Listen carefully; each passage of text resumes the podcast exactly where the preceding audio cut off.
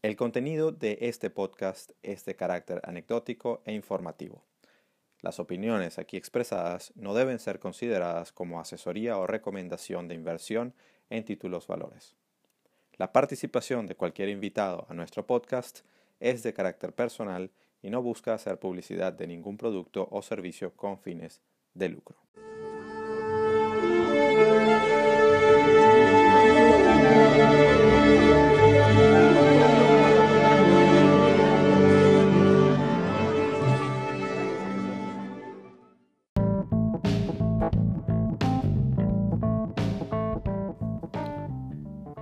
Bienvenidos a Trading en Serio, tercera temporada.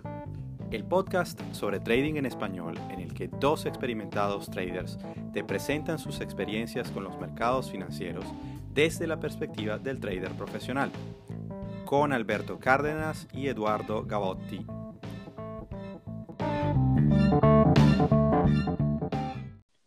Eduardo, mi pana, ¿cómo andas? Señor Alberto, eh, dichosos los oídos que lo escuchan. ¿Cómo está usted? Bien, vale, coño, discúlpame que te dejé embarcado la semana pasada.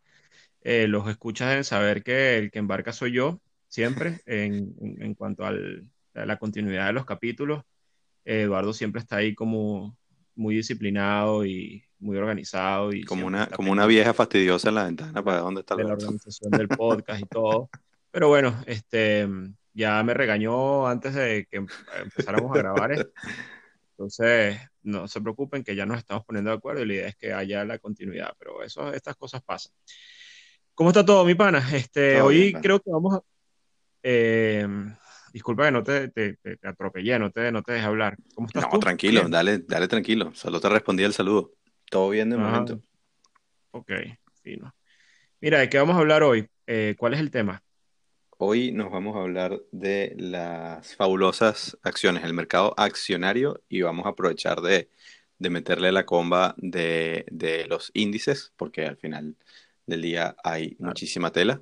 Eh, está bien que, en los índices no son solamente acciones, pero, pero es, lo, es lo que más comúnmente en, los retails eh, se habla, porque mucha gente está tradeando activamente el S&P, eh, mucha gente le encanta el Nasdaq, eh, son los más accesibles dentro de las plataformas que la gente conoce. Entonces, pues nada, decidimos combinar estos dos y vamos a ver cómo nos va. Si de repente sentimos que, nos quedamos cortos y, nos falta otro episodio, pues no tenemos que pedirle permiso a nadie, siempre podemos hacer algún otro para complementar. Parte 1 y parte 2, digamos. Pero, pero bueno, eh, nada, sí, hoy, la idea es hablar de, ese mercado. Ya hemos hablado de, otros mercados que son súper importantes. Y, bueno, a mí, a mí en lo particular me parece que, hay gente que le tiene mucho miedo a las acciones.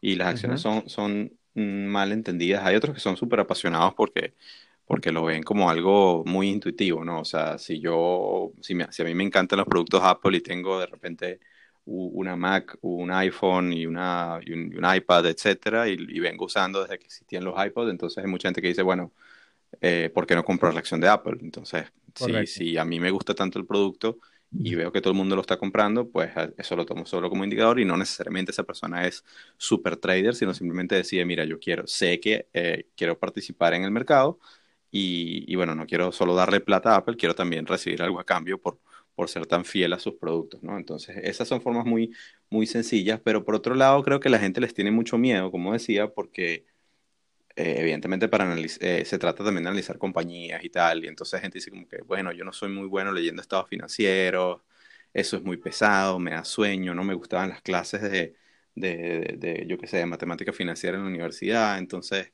o soy malo con los números, entonces la gente dice, no, yo prefiero mi Forex ahí, que rapidito, euro dólar y ya está. Pero, pero lo que la gente, o sea, lo primero que yo quiero recalcar, antes de, darte la palabra para que des tu, tu, introducción al tema, que siempre, siempre tienes, siempre tienes una, un componente bastante metodológico y pedagógico que a mí me falta, es, ah, e, es que las acciones son la representación más pura y dura del capitalismo, del sistema capitalista. Estamos hablando de un mecanismo a través del cual las personas pueden ser propietarios o copropietarios de un negocio. O sea, tú al, volverte accionista, tú tienes derecho a un pedazo, a, los dividendos o a los resultados de un pedazo de la empresa. Entonces, desde que vivimos en un sistema capitalista, ese es un mecanismo en el cual muchas personas han podido, digamos, como, como quien dice, ascender en la cadena, porque te vuelves, o sea, no tienes que comprarte la compañía completa, pero puedes participar en la propiedad del capital y eso da resultados súper interesantes y un poquito de, contexto de, qué, tamaño de mercado estamos hablando. O sea, yo estaba mirando uh, unos números, la vez pasada me, he pelado mucho en las fuentes que utilizo, tal vez no he sido muy, muy diligente en encontrar la fuente exacta, pero estamos hablando de que el valor total al cierre de 2019 del mercado accionario mundial se estimaba por encima de los 60 millones de millones de dólares. O sea, en, español billones, en inglés trillions. 60 trillion dólares. Que eso no nos cabe en la cabeza. O sea, es uno, ah, eh, si, nosotros, eh, cuando yo siempre que leo esos números, pienso, cuando yo estoy viendo un partido de fútbol que me gusta mucho y tú ves ese mogollón de gente en un estadio y son que sí, 40 mil personas y tú dices, madre mía, qué cantidad de gente es. Imagínate ese número multiplicado por tantas veces para llegar a 60 millones de millones. Sí.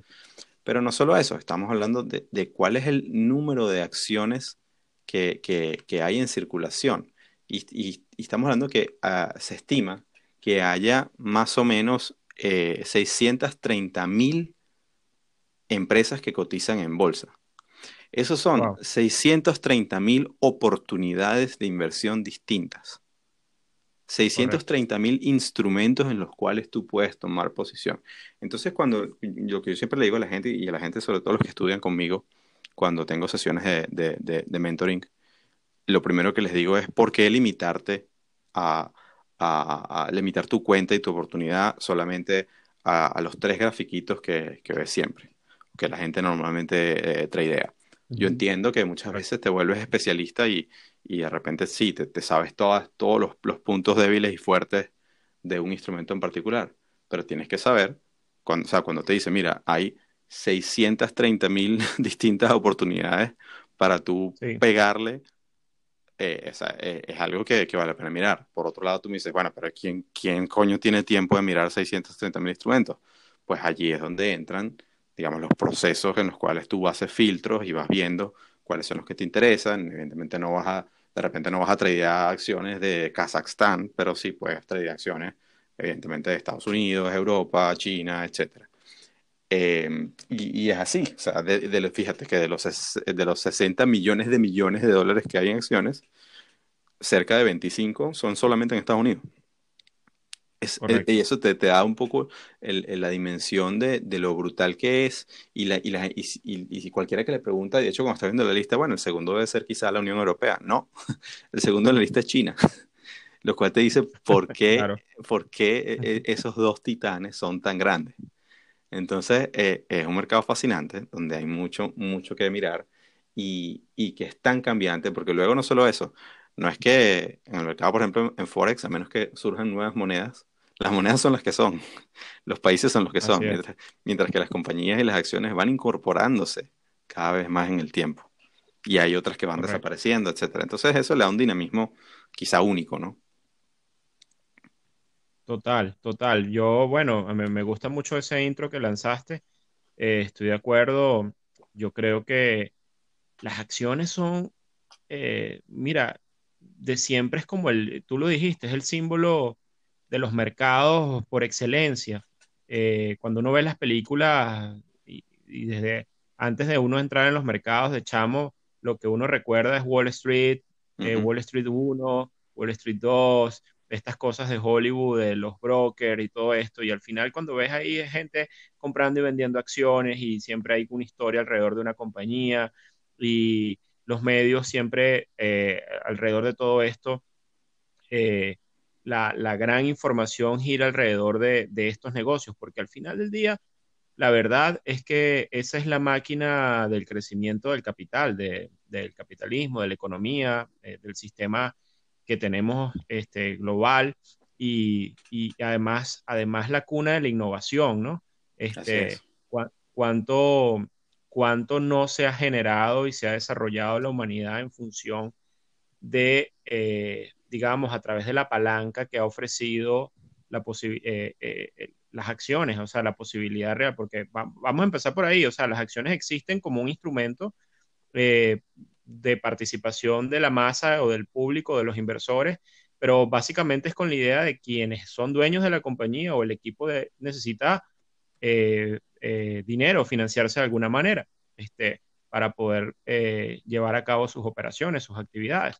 Y una opción, eh, como lo pueden, eh, pues, como ya hemos hablado, puede ser emitir deuda, donde no tienes que, diluir tu capital, este, y tienes, bueno, una obligación con gente o tienes un dinero, le pides un dinero, un préstamo al banco, una compañía, o, o, por otro lado, eh, las compañías cuando nacen o están comenzando o lo que sea, eh, tienen un perfil de riesgo elevado, pero eh, hay gente innovadora que quiere desarrollar productos y todo ese tipo de cosas, a lo mejor no, no obtienen los financiamientos típicos como los de la banca y tienen que recurrir, por ejemplo, a inversionistas que sean capaces de apoyarlos metiendo dinero, pero participando también en el equity de la compañía. Entonces puede haber una, digamos, una participación eh, accionaria privada. Y también luego, después, más adelante, se va a otra fase, que es la fase de la que estamos hablando ahora, donde las acciones ya son públicas, eh, hacen lo que llaman una oferta pública de acciones o, IPO en inglés, Initial eh, Public Offering, este, y digamos que adquieren o se financian, diluyen, digamos, la participación, la torta del capital, pero adquieren eh, las valoraciones que les puede dar el mercado y pueden tener una palanca tremenda para desarrollarse.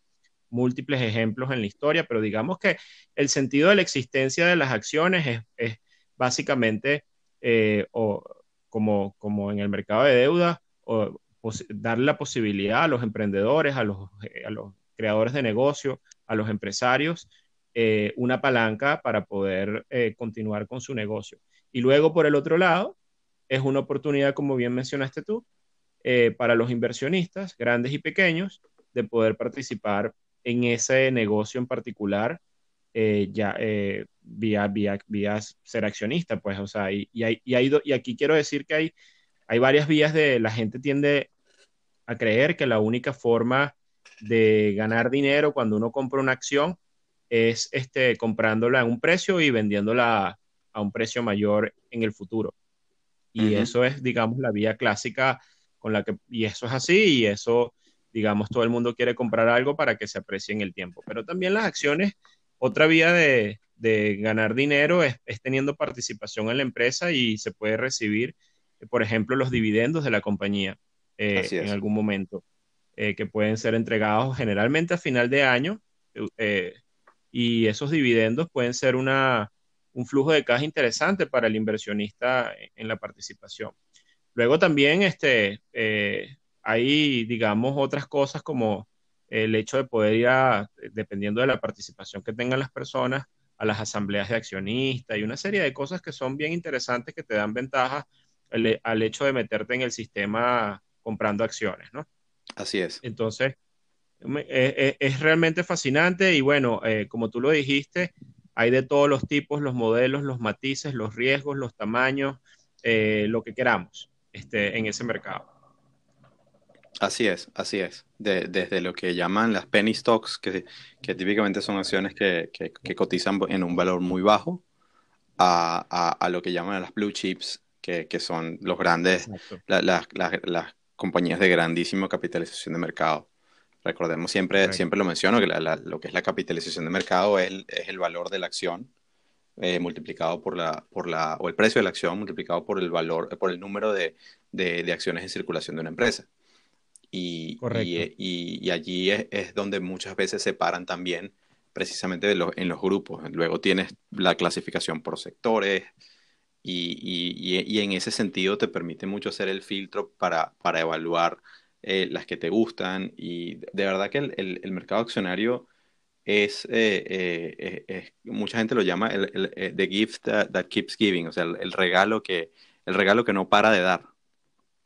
Porque nuevamente siempre hay nuevos, nuevos participantes, como tú bien mencionaste, es el tema de las IPOs, de, las ofertas públicas de acciones ha sido un tema que últimamente ha, dado muchísimo de qué hablar porque con tanta innovación que hay y ahora con el, lo que, eh, esto que llaman las eh, SPACs, que son, que son eh, la, nomenclatura es Special Purpose Acquisition Companies, que, que básicamente que como compañías para que está, su, cuyo propósito es adquirir otras compañías para precisamente llevarlas a la, cotización en bolsa, porque digamos, si tú eres una compañía pequeña que, que no cumple con los requisitos de, de, su, de sus estados financieros para llegar a la cotización en bolsa, digamos, los distintos exchanges tienen sus criterios para permitir que una compañía eh, cotice. No es que tú vas un día y tú simplemente metes el papel, mira, yo quiero que mi compañía levante capital en la bolsa, y entonces los tipos te dicen, ah, bueno, este es tu, este es tu símbolo y comienzas a traer mañana. hay una serie de cosas que tienes, de requisitos que tienes que cumplir.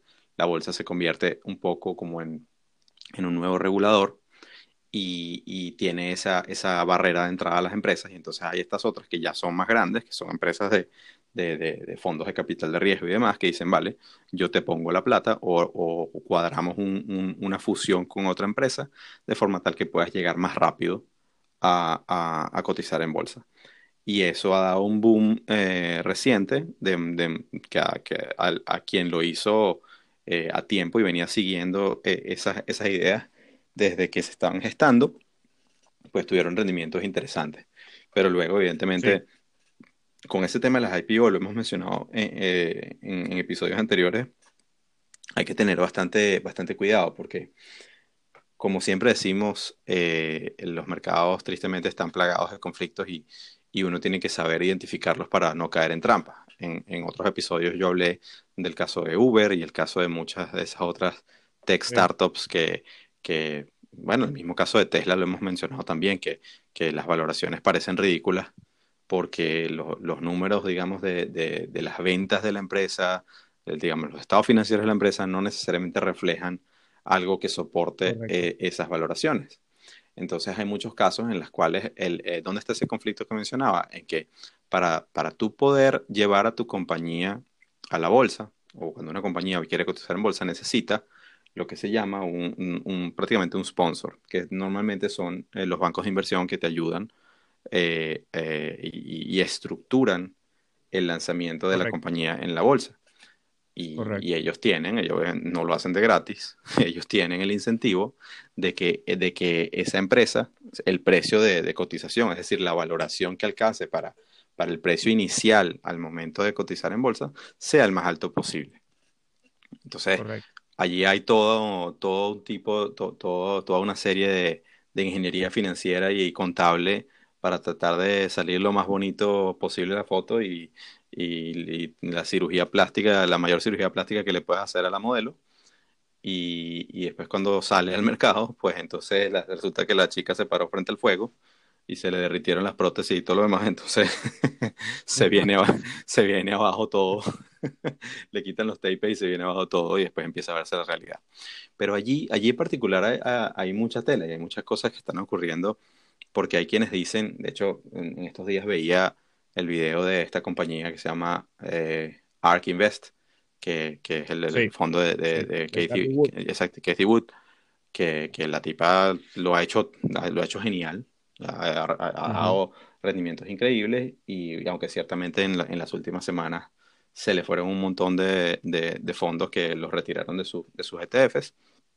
Y ahora más adelante voy a comentar sobre eso porque también vamos, como dijimos, vamos a tocar sobre los índices.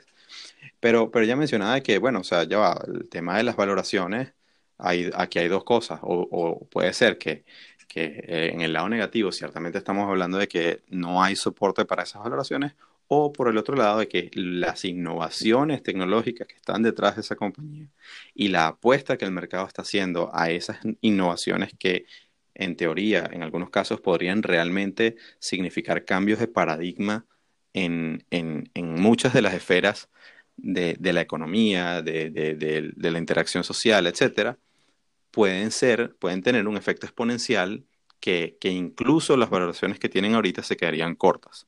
Entonces, entonces, evidentemente son dos historias, una historia un poquito más tradicionalista que dice, ya va, espérate un momento, los números no me dan, y la otra que dice, sí, pero es que no tienes que mirar tanto esos números, lo que tienes que mirar es qué está pasando con eh, la curva exponencial de las empresas de tecnología una vez que la adopción y, los efectos de redes empiecen a, operar.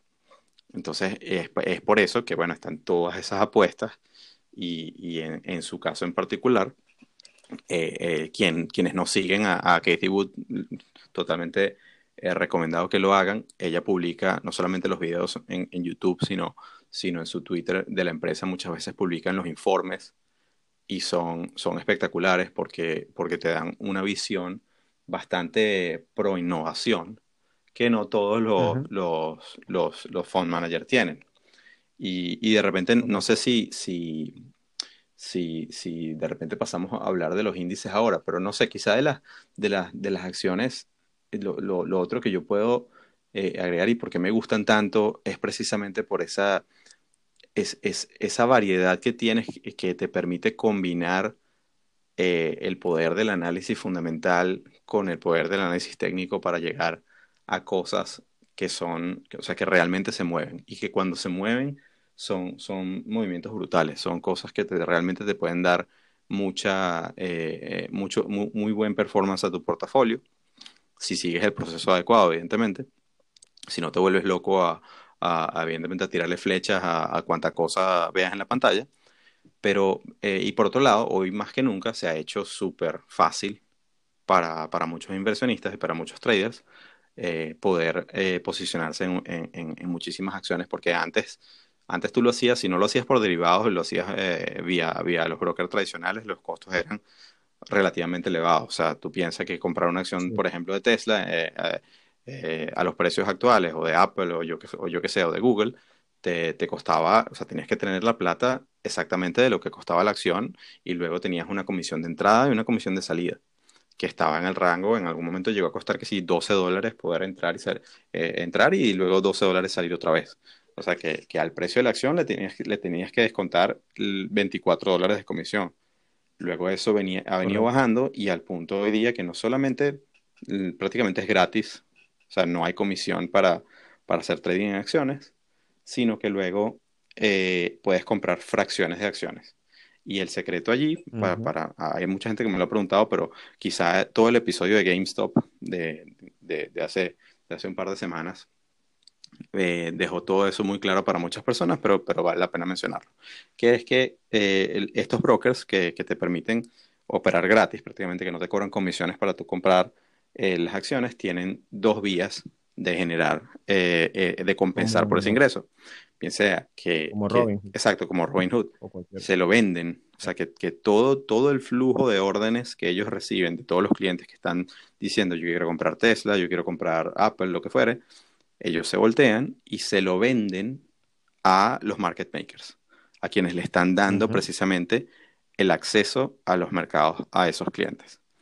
Y en este caso hablábamos de Citadel, que Citadel es el que le compraba todo el flujo de órdenes a Robinhood, y eso le permitía a Citadel poder incluso hacer lo que se llama front running, es decir, tomar decisiones antes de que las órdenes de los clientes eh, llegaran al mercado. O, por o, si no lo hacían, porque realmente eso es ilegal, pero si no lo hacían, por lo menos podían, podían decir que tenían otras estrategias de hedging distintas antes de, ejecutar. Al final del día le sacaban, le sacaban el queso a la tostada igual. Y quienes no pueden hacer eso, porque eso, mm, vale, vale redundancia, se llama payment for order flow o pago por el flujo de órdenes, eso es solamente eh, permitido en Estados Unidos, eso no está permitido en Europa y en el Reino Unido. Eh, pero las empresas entonces en Europa y el Reino Unido, ¿qué hacen? Le dicen, vale, yo no te cobro por hacer trading en acciones, pero, pero tus acciones, tú, si tú aceptas los términos y condiciones, yo las puedo prestar eh, para, para, que otros hagan short selling, y, y yo, pero yo no te pago nada del, de lo, de lo que, del interés que yo recibo por prestarlas. Entonces, eh, entonces tu, tu, tu, cartera o lo que tu, tu, custodia se la prestan a alguien para que esa persona pueda hacer short selling. Eh, el broker le cobra a, esa a la persona que le prestó un interés diario y todo ese ingreso es para, el broker. Entonces, eso ha permitido que muchísimas personas puedan eh, prácticamente operar gratis. Y luego el tema de, de, de, las fracciones de acciones es porque así como tú, tú no estás, antes tú ibas, tú necesitabas operar con un broker que tuviera el acceso directo al exchange, a la bolsa. Y entonces cuando tú comprabas la acción, decía, por ejemplo, Alberto Cárdenas está comprando Apple, y entonces mandaban la instrucción y en la bolsa estaba documentado y el registro que Alberto, Alberto Cárdenas es el propietario de tantas acciones de Apple. Hoy día no es así. Con estos nuevos, con estos nuevos mecanismos, lo que resulta es que dice, vale, Alberto Cárdenas le está comprando acciones de Apple a través de el broker, yo qué sé, va- vamos a ponerle Robinhood. Claro. Entonces, en la bolsa lo que dice es, Robinhood está comprando acciones a nombre Sí. de sus clientes. No, el nombre de Alberto Cárdenas no aparece por ningún lado. Dice a nombre de sus clientes. Entonces Robinhood agrega las órdenes de Alberto, las órdenes de Eduardo, las órdenes de yo qué sé, de quien sea, las agrega todas y se va como Robinhood a comprarlas en el exchange. Y entonces eso le da, le permite comprar como si fuera un solo, eh, un solo participante, lograr economías de escala en ese momento, recibir en teoría mejor precio, en teoría porque bueno, si le vende todo a, a Citadel, Ujú. ahí, ahí, ahí es donde están esas, esas contradicciones, pero al final del día tú te vuelves simplemente un beneficiario final de la operación, pero tú no eres el propietario de la acción. Hay mucha gente que no sabe eso. Hay gente que cree que dice, no, sí, bueno, yo soy accionista de Apple y entonces yo puedo agarrar y decirle a Robinhood que me transfiera la custodia de esas acciones y eso no necesariamente es así, porque las acciones no las tienes tú, las tienen ellos. Entonces, eh, eh, pero bueno, ese es el, otra vez, ese es el costo real de pagar, eh, que hay que pagar para poder comprar, la, yo que sé, 20% de una acción o, o, o 10% de una acción o incluso 1% de una acción en lugar de para- pagar el precio completo. Sí, en, en estos esquemas nuevos de, demo- de, entre comillas, democratizar el acceso, este, para sobre todo inversionistas o, o traders pequeñitos, pues que eh, desean, eh, que no, que no tienen un capital importante y que esto son un- ha sido una vía válida, pero que, que bueno que lo mencionas porque tiene sus, sus pros y sus contras, pues. Así es, bueno, de- esa palabra democratización siempre suena súper hermosa, ¿no? Es como que eh, es precisamente Sí, como la endulzan, pero el- en realidad es democratización con una sí, cuerdita. por, por eso lo puse entre comillas, exactamente. Así es, así es, así es. Y, y- bueno, hablábamos de, de Cathy Wood y, de ARK Invest, y, creo que de repente ahí está el buen salto, a menos que no sea Alberto, si tienes algún otro comentario sobre las acciones, y antes de pasar a hablar de, de nuestros amigos los índices. Bueno, mira, antes de hablar de los índices, te iba a preguntar si eh, qué compañías seguías tú. Yo, por ejemplo, eh, yo no sigo tanto a las compañías, pero sí sigo a algunos gestores que son gestores que tienen en su cartera compañías, este, empresas. Eh, por ejemplo, uno clásico es Warren Buffett. Ok, Eh, a mí me gusta muchísimo ver lo que, lo que hace Warren Buffett y bueno, muchas personas eh, sienten que él es un inversionista que, bueno, ha sido muy bueno, ha sido muy exitoso en, li- en la historia, pero de alguna manera ahora en los tiempos recientes mucha gente piensa o, o sienten que él se ha quedado como rezagado en frente a, digamos, todo este, este tema o auge que hay en la, tecnología. Por ejemplo, Cathy Woods viene a ser ahora la estrella de momento, eh, eh, eh, digamos, con gestionando estos, estos fondos específicamente enfocados en innovación, en biotecnología, en desarrollo, que, que es una temática muy distinta a la que probablemente tiene en cartera Warren Buffett, ¿no? Eh, pero, pero igual a mí me gusta mucho ver lo que tiene en cartera, lo que hace, leer la carta anual y yo les recomiendo a todos los que estén interesados en temas de acciones eh, eh, que puedan también buscar, es muy fácil conseguir, porque es información pública, eh, los, los, grandes fondos y, y, y, ver la cabeza de esos fondos, quienes están gestionándolos, ver el performance eh, histórico, al menos por lo menos en los últimos cinco años. Eh, y muchos de estos fondos publican sus estrategias o sus reportes, como tú bien mencionaste en el caso de Cathy Woods, pero hay otros. En el caso de Warren, él hace esta, la, su famosa carta anual que explica de manera detallada un poco cuál fue su estrategia en el año pasado brutales, sí. y, es todo un y es todo un evento además que antes, antes de pandemia la gente se reunía en Oklahoma para escuchar a, los, a él y a su socio Monger hablar sobre, Charlie, hablar sobre, digamos, su visión sobre los mercados, por qué compraron o vendieron tal y cual compañía. Y eh, otra, otra recomendación que me gustaría dar acá, que no tiene nada que ver con comprar o vender algo, es que hay un libro que a mí me ha gustado muchísimo, eh, que ayuda muchísimo a entender el tema de las acciones, que, es este libro que, por cierto, eh, está, Warren Buffett es de alguna forma ha dicho que su mentor fue este señor Benjamin Graham, que es toda esta teoría fundamental.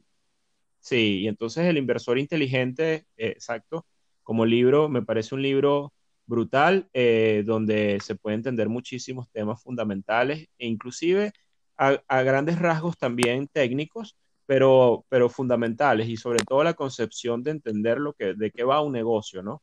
O sea, de por qué entender eh, el negocio es tan importante cuando uno decide meterse a comprar una, una acción o tener una participación en una compañía. Entonces, ese libro en particular me parece excelente para tener una perspectiva del tema accionario. Eh, y bueno, hay muchísimos más, o sea, hay miles de libros, pero, pero la verdad es que... Pues, este, ¿Sabes qué es lo que pasa, Alberto? perdona que, te, que, te, que pues, pues, me, me, despertaste un poco la...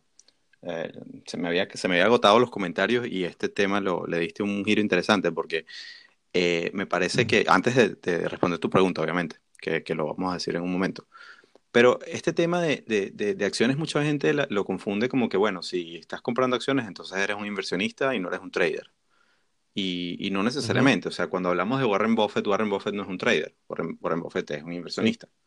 Entonces, eh, tú, puedes, tú puedes tener los dos approaches, las dos aproximaciones con el mercado accionario. O sea, tú puedes comprar eh, para, para, largo plazo y puedes manejar un portafolio de largo plazo, como puedes hacerle trading al mercado de acciones tal cual como, lo, como operas tú el, el resto de tus mercados. O sea, eh, yo, yo cuando en nuestro, en nuestro episodio de la primera temporada donde hablamos del, proceso que sigue cada uno, yo, yo le comenté que en mi caso yo, yo manejo un, un, portafolio que dependiendo de la volatilidad que hay en los mercados, uno puede transitar o transicionar, no sé si es correcto decirlo así, o transitar de, de, de, ser portfolio manager a ser más trader. Porque evidentemente tú quieres, tú quieres participar en función de cómo vaya el oleaje. Tú no, no vas a, o sea, es como que eh, el ejemplo que damos, imagínate que la, eh, la, la, fiesta pone la música romántica y tú te pones a saltar como un loco. O sea, no tiene sentido. O, o, o, o, ponen el rock pesado y tú quieres bailar pegado. No tiene, o sea, tienes que ir en, en, en concordancia con cómo vaya la volatilidad. Entonces, e, en, en, ese sentido es como, es como, es, como yo, pero eh, y el caso de Warren Buffett es totalmente diferente. O sea, la empresa Berkshire Hathaway no es una empresa que necesariamente se trader, trading, perdón, es una empresa que pues, básicamente compra eh, compañías. O sea, los tipos tienen más de 5% de propiedad de Apple. No estamos hablando de tres, de, de, tres churupos. Pero muy válido las recomendaciones, solamente que quiero hacer el inciso de que se puede hacer trading con acciones. O sea, el mismo approach que, que, toma una persona en, en, los otros mercados que hemos discutido, con los commodities, con, con el Forex, con, con, con Fixed Income, etcétera, lo puedes hacer con, con acciones. Lo que pasa es que tienes que saber cuándo y cómo. Eh, o sea, una de las cosas más fastidiosas es, perdón, para pasar esa idea, una de las cosas más fastidiosas es que otra vez no sepas en cuál bando estás en, en, qué momento, si estás en el bando del inversor o del trader. Si confundes eso, mm, tu cuenta lo va a sentir muy mal. Correcto, la mayor, hay muchos traders que terminan siendo inversores por, por, el, por, las condiciones de mercado. Sí. Eh, y, y, y eh, eh, la verdad es que esa diferenciación es muy, muy importante, la que tú estás marcando. Y, yo creo que, nuevamente, pero las herramientas son válidas, ¿no? Para el trader también. El trader puede tener una estrategia que use no solo elementos técnicos, sino también fundamentales. Eh, y, tomar en cuenta temas de valoración y todas estas cosas, y el approach puede ser incluso de corto plazo. Eh, pero el, te decía que quizás ya para aterrizarlo al tema del trader, eh, lo interesante, eh, la gente cuando va a buscar el vehículo en el cual hacer trading, más allá del tema fundamental, obviamente es entender su volatilidad.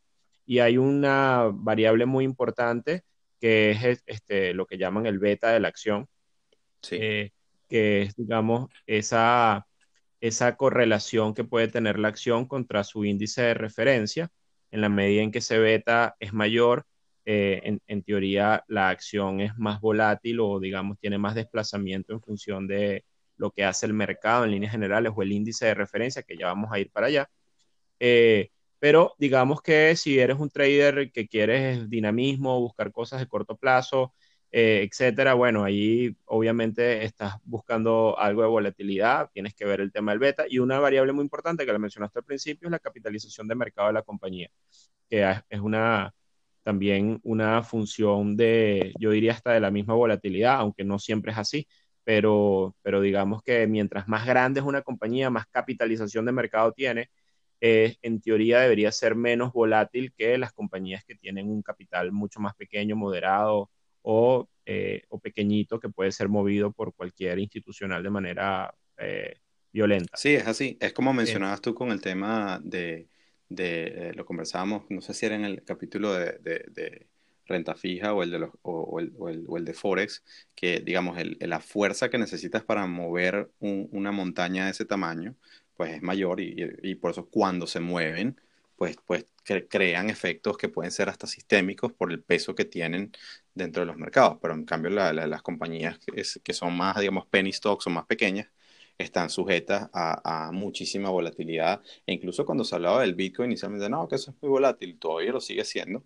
Una de las cosas que sorprende es, es cuán volátil viene siendo por la, eh, eh, a pesar de la, de la, gran capitalización de mercado que ha venido eh, adquiriendo. Es decir, la volatilidad no, ha, no parece haberse suprimido tanto, pero ya ese es otro animal. No comparemos Bitcoin con acciones. Eso, eso de hecho es otro planeta. Y el planeta cripto o, o, el, sistema cripto lo vamos a tocar en otro capítulo. Yo sé, la gente que está... es que no sabes cuánta gente me ha escrito para decirme que hablemos de cripto. Increíble. Claro, como es lo que está ahorita sonando, pues entonces pero, pero pido paciencia, paciencia que vamos a llegar para allá.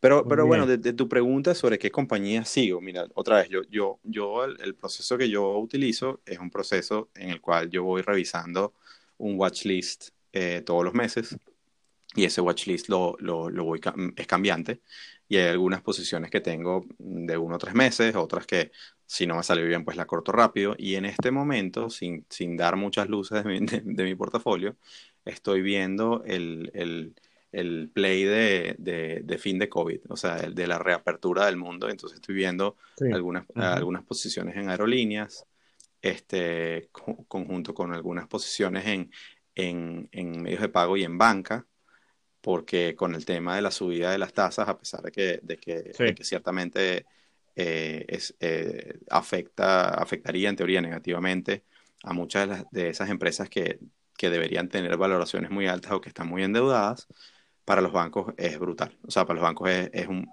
mayor tasa, para los bancos es, bueno. Entonces, estoy, muy favorecido estoy, viendo eso por allí y también estoy viendo, hay unas acciones que, que, que, han, que han resultado mm, mm, mi amor con, con Te Quiero y todas las luces, que son en la parte del sector de construcción y, y, en particular de los metales de construcción como el acero, ha habido unas acciones espectaculares en, la, en, en, las últimas tres semanas que estoy muy contento con, con, esa, con esos resultados.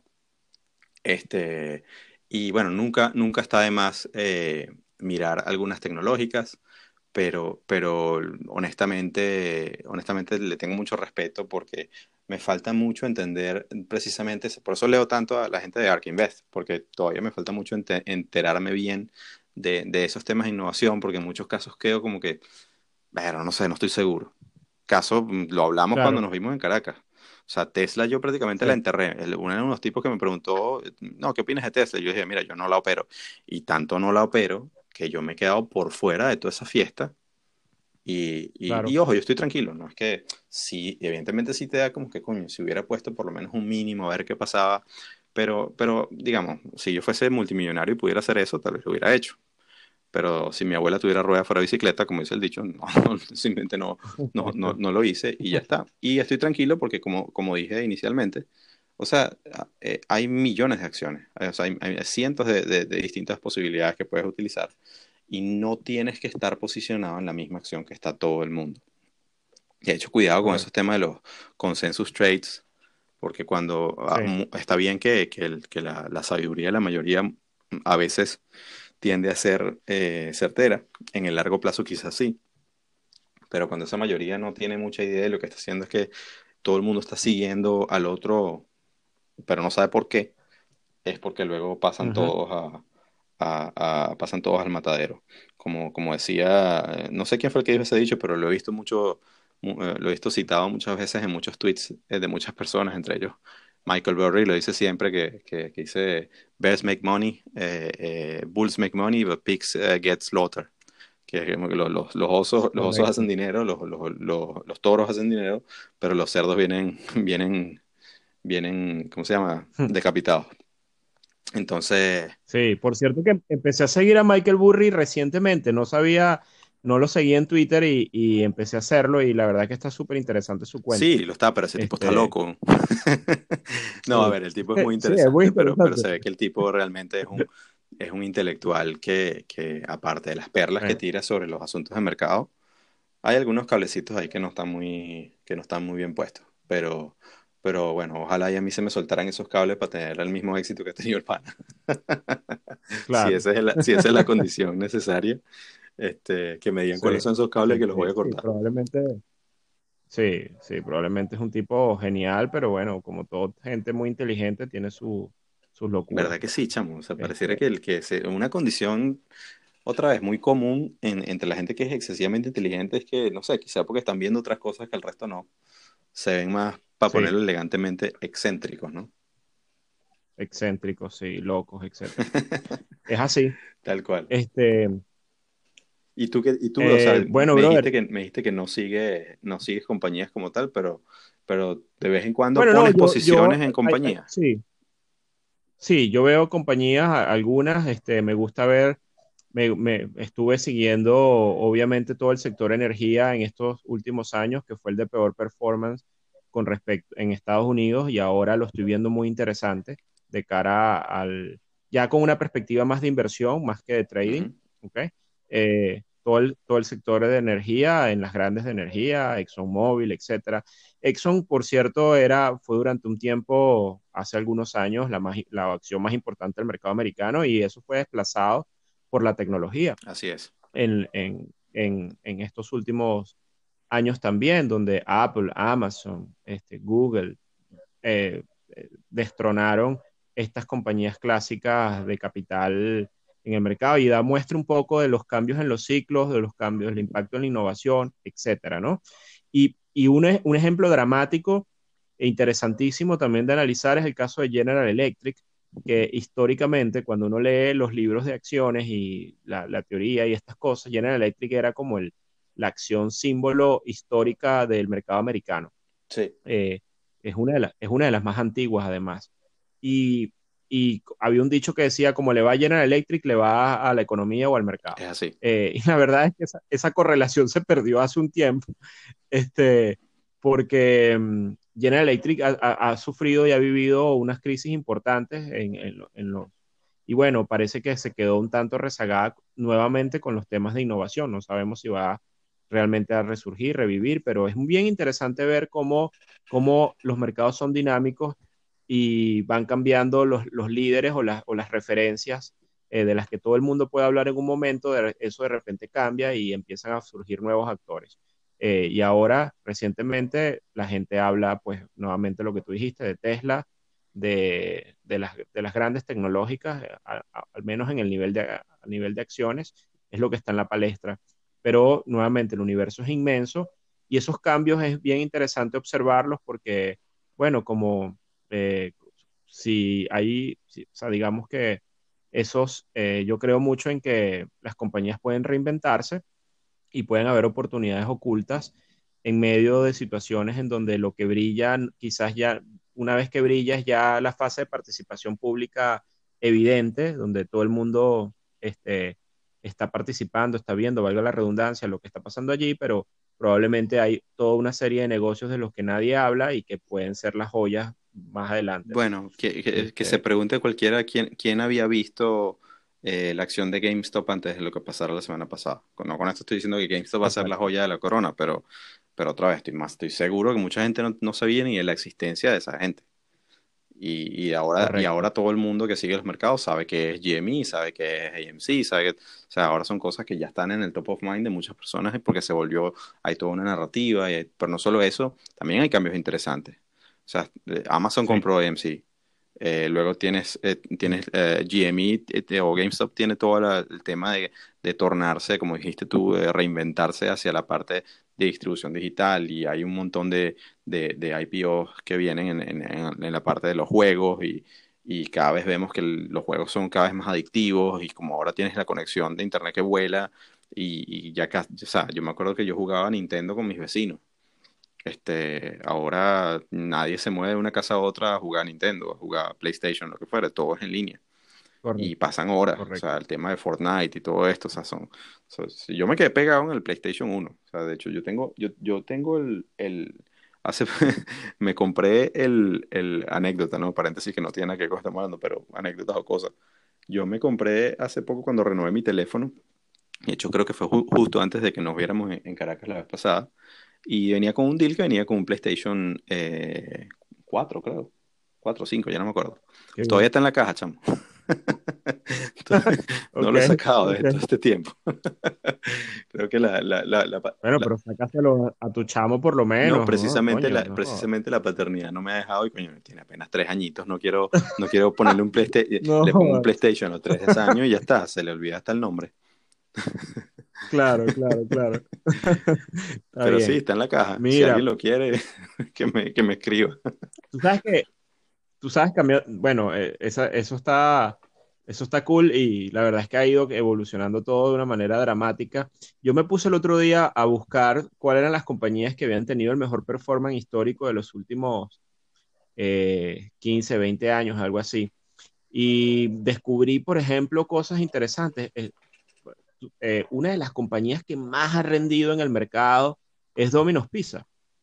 Este, Y hay otra que se llama, que se llama, que también es muy importante, eh, que hace las bebidas, Monster Monster. Monster fue una locura. Yo, yo todavía no este, entiendo cuál es el modelo de negocio de esa una locura. O sea, yo, yo recuerdo que yo, no, yo esa una, era una de esas acciones que yo decía, no, esto no puede ser, esto, va, esto tiene que caer en algún momento, no lo entiendo, no veía, o sea, los números eran brutales, pero yo decía, pero ya va, o sea, estos panas tienen que estar en, una cuestión de, no sé, de lavado de dinero. Y cuando te pones a ver, estaban en todo. O sea, los sponsorships de todos los deportes. Era como una especie de Red Bull. Y luego en, en todas las fiestas había y por haber de todo el planeta, ahora todos los tragos son con energy drinks. Y, correcto. bueno, esa fue otra, otra Tesla para mí, nunca la compré. cada vez que, que, veía para, o sea, siempre la tenía en mi watchlist y, y cada vez que veía que de repente para comprar sentía que estaba persiguiendo una vela verde gigante y decía, coño, no quiero ser el último en entrar y, la cosa continuaba subiendo. Lo mismo me pasaba, aunque en esa sí puse una posición porque me, me salió casi que de primera un análisis de, de esos mensuales que, que, hice, pero la vendí muy temprano, que se llama Lululemon. Y esa no es de, no es de, no es de, de, de, bebida, sino es de los, los, famosos pantaloncitos pegados con, con los que las chicas hacen yoga y van a trotar al parque y todo eso. Hubo un boom gigantesco y esa cosa solo iba para arriba. y, me fue increíble con esa acción. Pero siento que la, en ese momento todavía estaba como que afinando el proceso y la vendí, la vendí muy temprano. Me hubiera quedado con esa posición a largo plazo y se hubiera vuelto fácilmente en la mitad del portafolio en algún momento. Porque el, si, si, la buscan, el, el ticker es Lulu. Eh, van a ver una cosa, de, o sea, de verdad que, que, que, increíble lo, lo, bien que le fue. Claro, se puso todo el tema de la moda fitness, y, bueno, como del comercio online y, y, tenían un buen producto y lo compró hasta, hasta la madrina, o sea, lo compró todo el mundo. Correcto. Entonces, eh, eh, pero sí, Monster era, uno de esos casos que, que, que, que, bueno, que son, son, son, como, como le comentaba a muchas otras personas que hablan, sí, bueno, que Bitcoin ha sido el único activo que ha crecido y todo lo demás. Sí, muy bien. En otra vez, sin querer saltar a la parte cripto, está bien que, que ha sido el, que, el, el, activo que mejor se ha desempeñado año tras año, pero sobre todo en el periodo en el cual estuvo dormido por mucho tiempo, eh, tuviste, has tenido movimientos muy interesantes en otras cosas. Por ejemplo, o sea, cosas como Domino's Pizza durante la pandemia. O sea, tú hablas de, de, la contribución o el, crecimiento que tuvo Domino's Pizza, pero obviamente cuando todo lo que se llaman las COVID stocks cuando todo el mundo estaba metido en casa, todo lo que era comida a domicilio eh, y servicios online, Zoom, todas esas cosas, o sea, pegaron un salto brutal. Sí. Eh, yo me acuerdo, yo compré una acción en, en Alemania que, que, es como decir, eh, se llama Delivery Hero, que uh -huh. es el servicio que, que, ellos son dueños básicamente de, todo, de todos los, los Uber Eats y, y, y, servicios de delivery en casi todo el mundo. Okay. O sea, ellos van comprando servicios de delivery en todo el planeta. Wow. Entonces, cu cuando lo único que estaba funcionando era servicios de delivery, los tipos hicieron una subida increíble.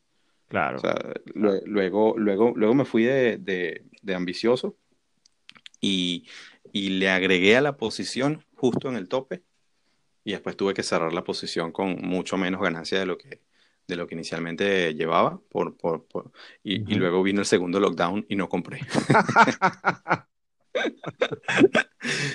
y entonces la vaina se volvió a subir otra vez y coño. Bueno, sí. Esas son las experiencias que a uno le quedan porque bueno, que, claro. o sea, no sé, entonces yo supongo que estaba, estaba optimista y pensaba que todos íbamos ya a salir y, y se iba a acabar el, el coronavirus y no.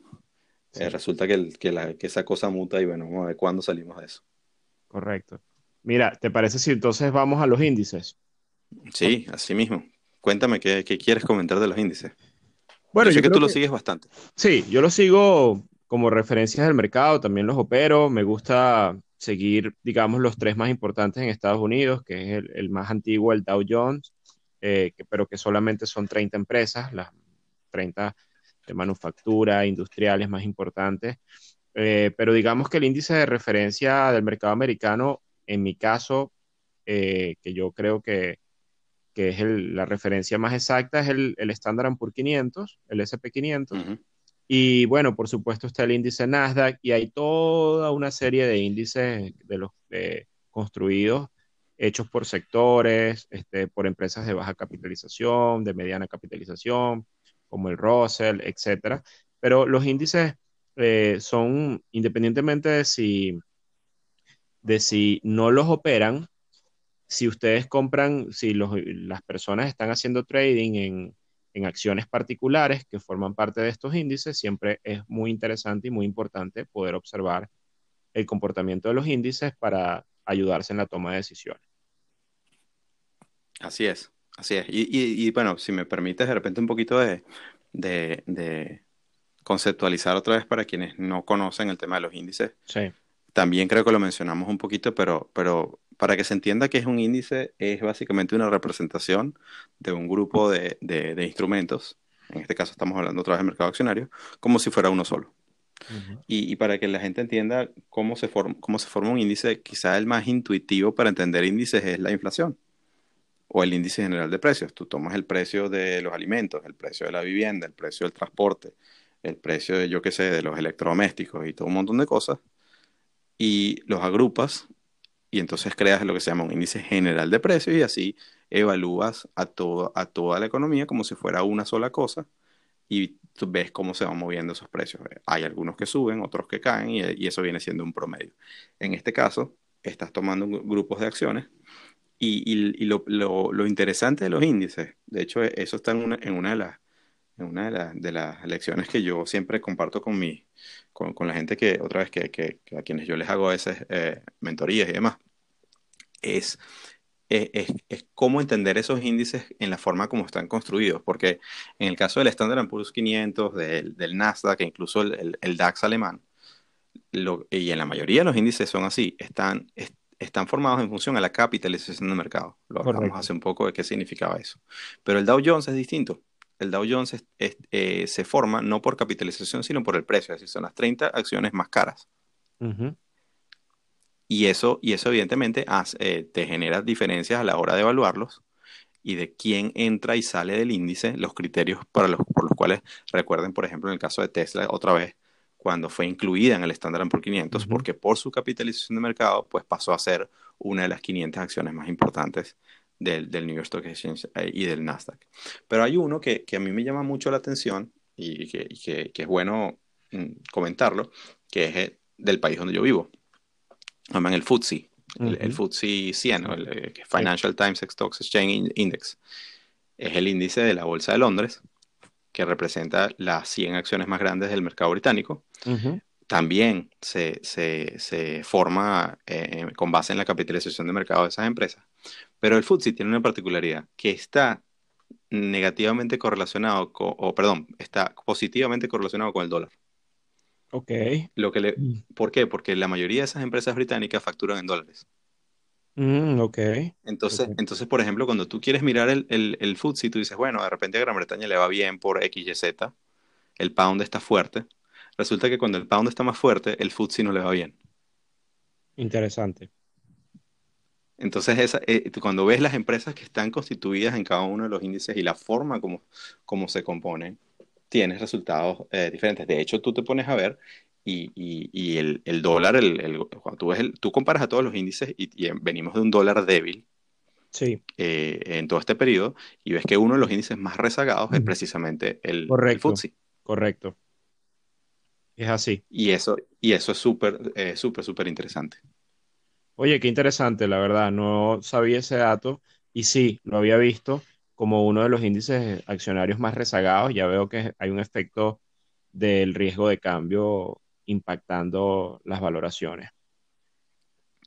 Tal cual, tal cual. Yo, yo también los utilizo evidentemente como, como, como medidores de, del mercado, pero así como hablamos del tema de capitalización, casos como el Standard Poor's 500 viene, viene, siendo mentirosos porque vienen altamente afectados también por la, esas tecnológicas, entre comillas, esas blue chip que, que hablamos, Facebook, Amazon, Apple, Netflix, Google y ahora hasta otra vez Microsoft y Tesla.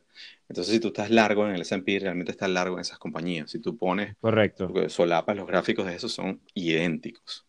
Es como cuando, cuando hablas del, del, dólar index, hablábamos del dólar index y, y, que el, 50% es euro dólar. Entonces, Correcto. una forma de, de, de tradearlo es básicamente tomas el componente más importante, las variaciones con el resto van a ser, o sea, es decir, el, el índice se va a mover hacia donde se muevan ellos.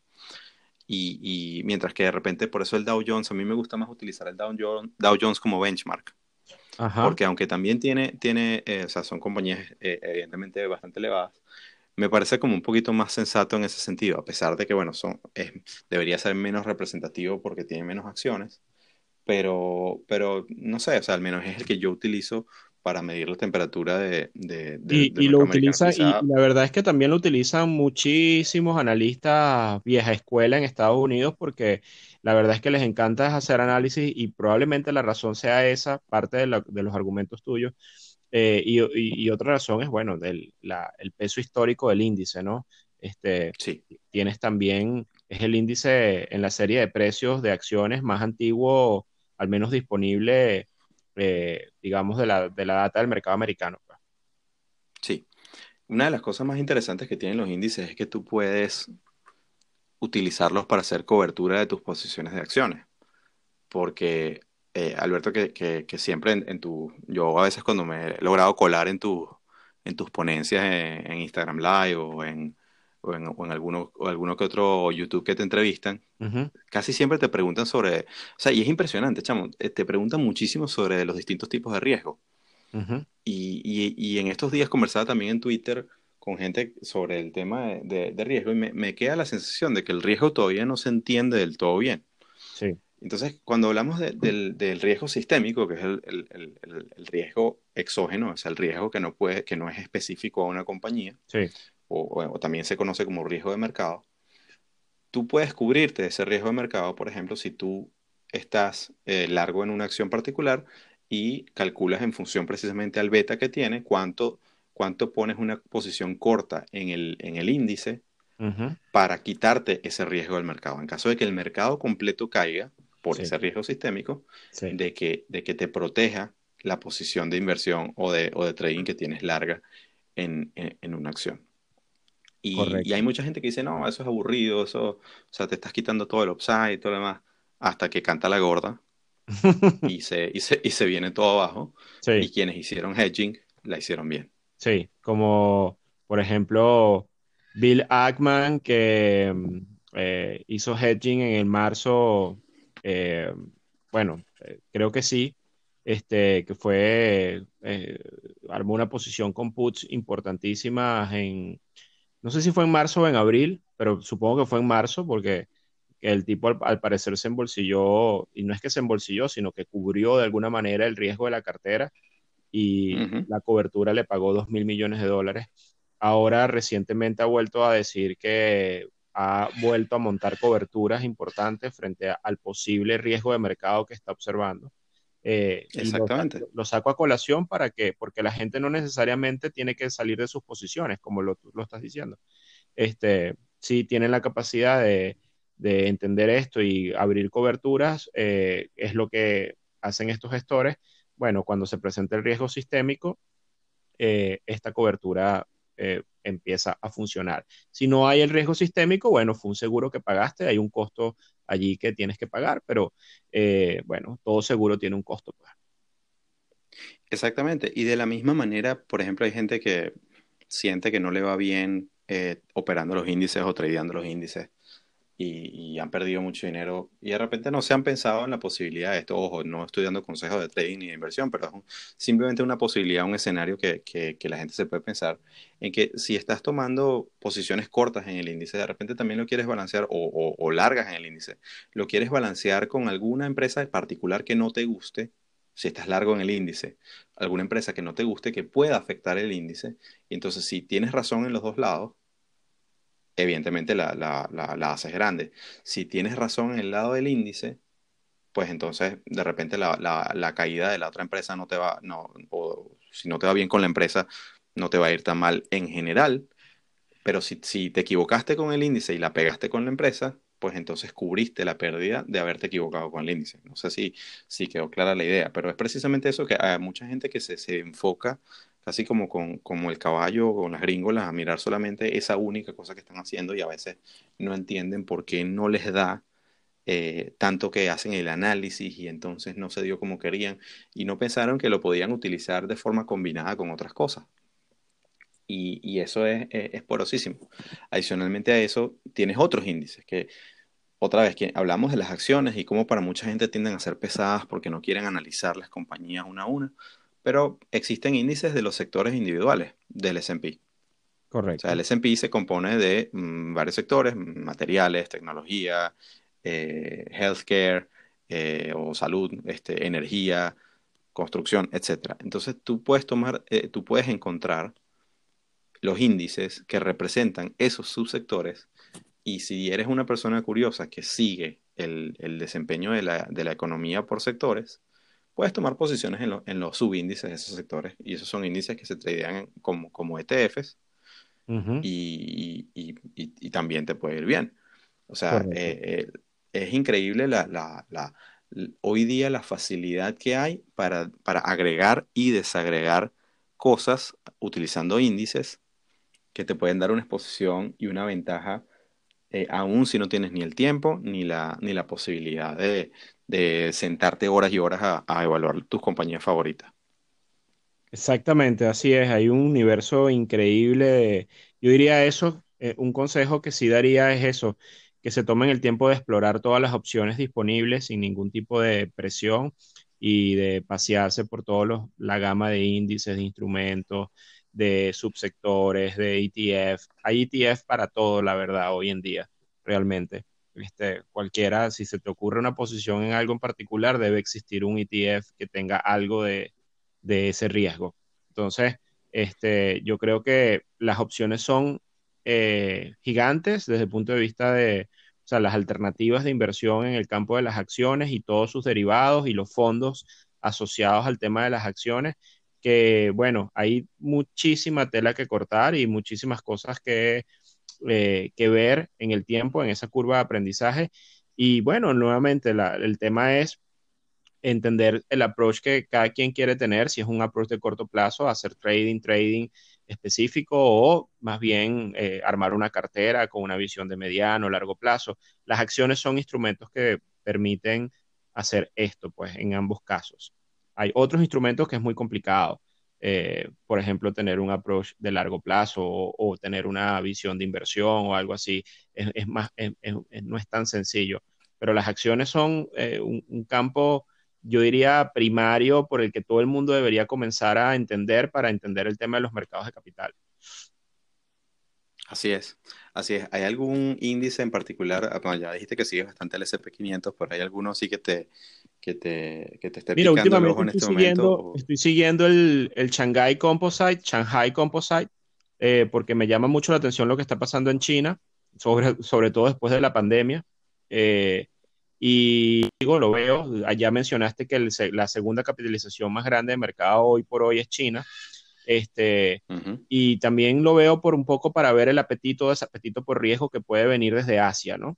Eh, eh, que también tiende a haber algo de impacto en los mercados de este lado, del, otro lado del charco. Entonces, yo no solo veo el S&P, sino también veo el Shanghai, me gusta ver el DAX en el caso de Europa, eh, y también veo el Nikkei, aunque el Nikkei de Japón eh, es un índice bastante particular que estuvo muy rezagado durante muchos años después de tener un pico en los 80 por el tema deflacionario de Japón y ahora recientemente ha cobrado vida de nuevo de una manera interesante y, y bueno, es un reflejo también de lo que ocurre en ese país particular, eh, como una muestra, una muestrica de lo que pasa en Asia, ¿no? Bueno, ya que estás viendo China, muévete un poquito en el mapa y mira el ETF de India para que, para que veas lo, lo bien que le ha ido. Debe ser una barbaridad, sin duda. Y, mu Y, muchos de, lo que hemos estado hablando de los mercados emergentes, sí, de lo que viene, o sea, el mogollón de gente que hay en India. Si sí, ese, si ese gigante continúa creciendo como va, muchos dicen que va a desplazar a. China, sí, en- al menos en, los ratios de crecimiento ya lo está haciendo y, y con las posibilidades in- interesantísimas que tiene con su población. Es así. Y la gente se preguntará, bueno, ¿y- pero ¿y cómo hago yo para, para comprar esas cosas? Y, y, y quizá lo tienen ya en las plataformas que utilizan, solamente que no se han dedicado a ver qué instrumentos tienen y qué les ofrecen. Correcto. Obviamente, lean bien siempre los términos y condiciones, cómo, cómo se ejecutan, cómo lo están comprando, si es con CFDs y cuáles son los costos, si es de forma directa el ETF, si es de forma fraccional. O sea, esa- todos esos temas los tienen que tener ba- bastante claro. No vaya a ser que vayan aquí corriendo después de escuchar el episodio, ponen trades y después digan, no, es que estos tipos me mandaron a comprar. Aquí no estamos mandando a comprar nada. Exacto. Como siempre digo, hagan su tarea, pero, eh, pero nuevamente, eh, eh, este, este universo da para, para todos los gustos y colores. Y, y tanto, tanto el punto de vista de las acciones, para quien sea más curioso, como de los índices, para quien tenga un poquito, quizá menos tiempo, o quien quiera tomar posiciones un poquito más largas, son súper, súper interesantes. Yo estoy viendo, aparte de eso, aunque no es un índice necesariamente de acciones completamente, pero, pero es el, el, el CRB, que es el, el índice de commodities de, Correcto. de, Sí, de, de Refinitiv, sí, eh, se, se pinta bastante interesante, aunque hay sí. una, hay- veo una zona de, de, de, de resistencia importante que si la pasa, adiós luz que te apagaste, o sea, esto se va al infinito. sí, sí. Entonces, Sí, yo vamos creo a que ver, ese, mm, ese índice inició una- un ciclo alcista de largo plazo muy interesante, eh, sí, después de haber hecho esos pisos, unos, un piso importantísimo en el 2020. Entonces yo creo sí, que, sí. que ahí hay una... Te, te leí el tweet en estos días que lo, que lo, estaba, lo estabas mencionando. De hecho, don Alberto, te estás, veo que estás cambiando un poquito la postura, ¿ah? ¿De qué? ¿De qué en No, sino que particular? est- est- Bueno, estaba, hay que cambiar. estaba- estabas un poquito, no, está bien, eso, eso siempre bienvenido.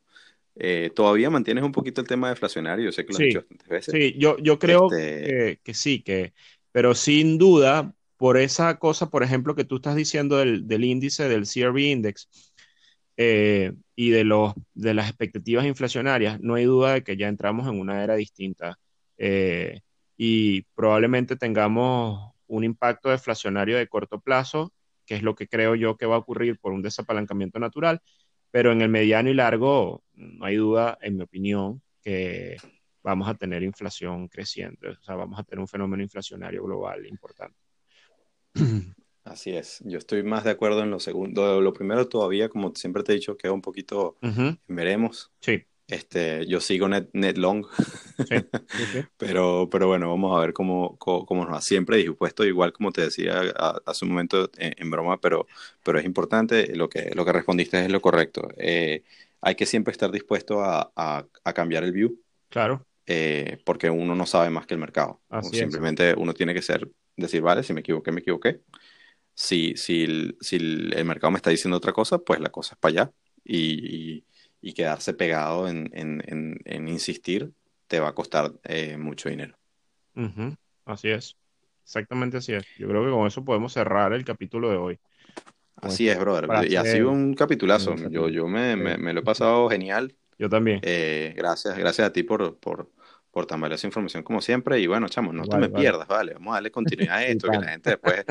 es que yo creo, ¿sabes qué es la cosa, Alberto? Que la gente no te escribe a ti para quejarse, a mí sí. Sí, bueno, pana, ya quedaste como la persona que va a atender todas las quejas de trading en serio, así que no te a mí me, me no, porque yo no le voy a responder a eh, nadie, eso lo haces tú. es así, no, a ver, eh, obviamente como yo manejo las redes del, del podcast, eh, desde luego que me escriben a mí, pero hay veces que me han escrito incluso a, mi Instagram personal y me dicen, Chavo, ¿y qué pasó con Trading en serio? ¿No van a hacer más capítulos? sí, sí, sí, sí, a mí también, no te Le damos las gracias a todas las personas que escriben, no, no dejen de escribir, por favor, claro. que, que si no uno se siente solitario. lo leemos todo, Eduardo responde, pero que, créame que yo lo leo todo también. Venga. Un abrazo a todos. Un abrazo. Espero que les guste ese episodio también. Chao, Alberto. Chao.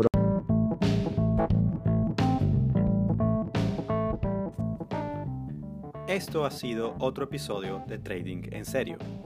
Síguenos en Twitter, Instagram y Facebook en arroba Trading Serio.